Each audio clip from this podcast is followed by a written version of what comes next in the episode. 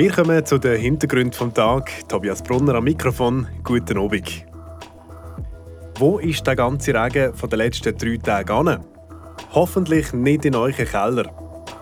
Der Keller, genauer gesagt der Technikraum von der Badi zu Laupen, der hat es auf jeden Fall schlimm getroffen. Ich bin heute Nachmittag vor Ort vorbeischauen, wie es dort aussieht. Hört es jetzt gerade in diesen Hintergründen. Auch oberhalb von Laupen hat die Feuerwehr Nachtschichten geschoben. Über 250 Einsätze haben die Rettungskräfte geleistet. Wir hören, was Feuerwehrkommandanten zu diesen Einsätzen erzählen. Und neben Unwetter geht es noch um einen schlimmen Unfall im Eishockey. Ob die Spieler im Halsbereich genug geschützt sind, um diese Frage geht es im Flammenwerfer in ein paar Minuten. Die Region im Fokus. Ja, was es eins runtergelassen hat in den letzten Tagen, oder? Für Mengenabfluss und viele Kanalisationen war es eindeutig zu viel. Gewesen. Auch für die Technikräume der Regio Badiseise zu laufen. Die sind bis vor kurzem noch unter Wasser gestanden. Ich habe mir die Situation vor Ort mit der Betriebsleiterin Fabienne Zwale heute noch einmal angeschaut.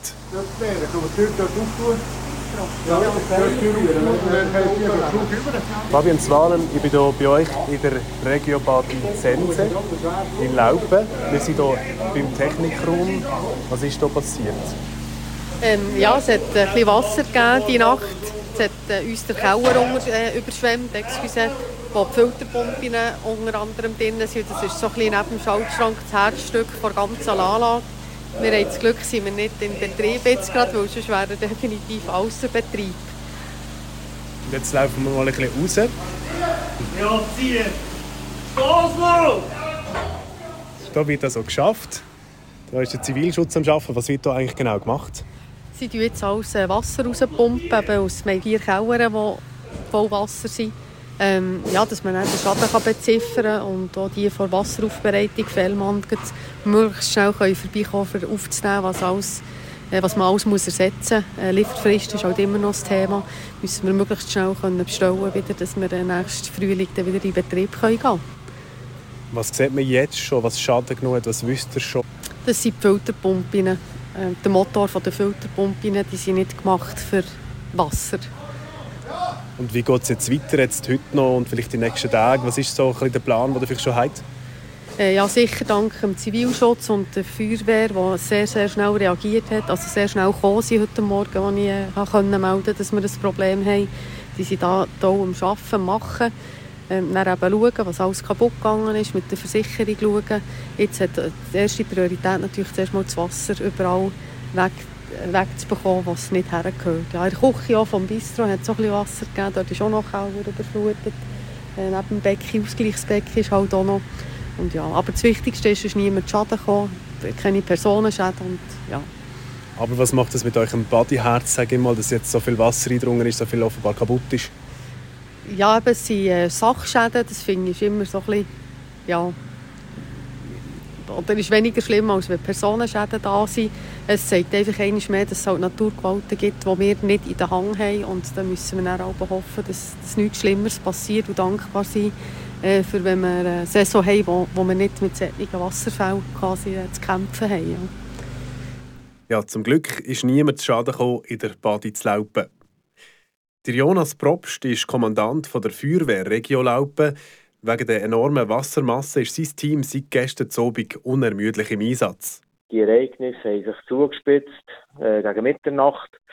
Ähm, heute Morgen um 4 Uhr hat man den Peak gehabt von über 960 Kubikmeter, die Zahlen zur abgekommen sind. So viel ist schon lange nicht mehr zur abgekommen. Äh, ein Ereignis, wie wir es jetzt hatten, ist sicher außergewöhnlich. Mit dem 2005 hat man ein ähnliches Szenario-Ereignis gehabt.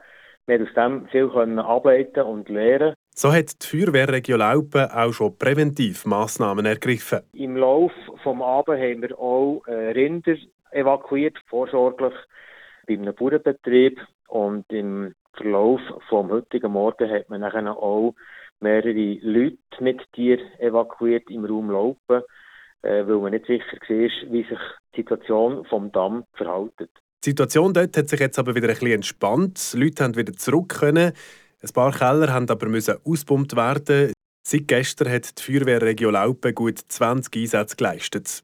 Wenn viel Wasser von der Sahne durchkäme, dann sei man machtlos, sagt Jonas Probst. Dass die schiefene Staumauer noch ein Teil aufgemacht worden ist, hat die Situation unten dran noch verschärft. Aber auch oberhalb vom Schiffenensee ist die Feuerwehr auf Draht geblieben.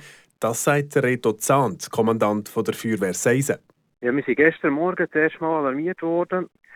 Am Nachmittag hat es dann noch angefangen, wirklich in allen Teilen des Sensenbezirks die Alarmnähre reingekommen. Die haben wir dann auch bewältigt. Die Einsätze sind grösstenteils gegangen bis um 9, halb 10 es waren meistens kleinere Einsätze, zum Beispiel wegen Keller unter Wasser. Wegen einem grösseren Einsatz hat aber auch die Feuerwehr Seisen über Nacht auf heute arbeiten und zwar in der Region Burstera im Schwarzsee, wo das Wasser nicht mehr abgeschlossen ist. Ein grösserer Einsatz hat es auch in Bösingen gegeben, wo eine Tiefgarage überflutet worden ist. In der Region Murten hat es außerdem auch diverse Feuerwehreinsätze wegen vielen Wasser gegeben, aber auch dort ist zum Glück niemand zu Schaden gekommen. Bevor wir zum heutigen Flammenwerfen kommen, gibt es jetzt noch die Kurznews von der Leandra Varga. Mit dem Fahrplanwechsel ab dem 10. Dezember fahren in einem Teil des Sens- und Seebezirks am Wochenende mehr Busse. Auf den Linien Düdingen-Murten und Düdingen-Kerzers wird am Samstag und Sonntag neu der Stundentakt eingeführt, wie der Kanton in einer Mitteilung schreibt. Mit dem Fahrplan 2024 gibt es in Estavayer-le-Lac außerdem neu einen Ortsbus. Estavayer ist damit die erste Gemeinde, die vom neuen Mobilitätsgesetz profitiert. Dieses Gesetz erlaubt es dem Kanton, sich an der Finanzierung von Ortsbuslinien außerhalb der Agglomerationen zu beteiligen. Heute Morgen ereignete sich in Le Mouret im Sahnebezirk ein tödlicher Verkehrsunfall. Offenbar war das Opfer auf der Route de Bafouet in Richtung Bonfontaine unterwegs, wie die Kantonspolizei Freiburg schreibt. Auf einer geraden Strecke kam der Autofahrer aus noch ungeklärten Gründen von seiner Fahrspur ab und kollidierte frontal mit einem entgegengekommenen Fahrzeug. Trotz der schnellen Intervention der Rettungskräfte verstarb der 52-jährige Mann noch an der Unfallstelle. Das Fahrzeug des verstorbenen Lenkers wurde zu Ermittlungszwecken beschlagnahmt. Eine Ermittlung ist im Gange. Und wegen der starken Regenfälle ist ein Stück des Wanderwegs entlang der Sense im Gebiet Sense-Matgoi-Straße in Törishaus gesperrt. Das schreibt die Gemeinde Könitz in einer Mitteilung. Zur Dauer der Sperre können zurzeit keine Angaben gemacht werden. Die Gemeinde Könitz bittet die Bevölkerung, die Abschrankungen zu respektieren. Die Region im Fokus. Ein tragischer Unfall hat vor etwas mehr als zwei Wochen die Eishockey-Welt erschüttert. Der Spieler Adam Johnson wird von einer Kufe von einem Schlittschuh am Hals getroffen und verblühtet darauf ab.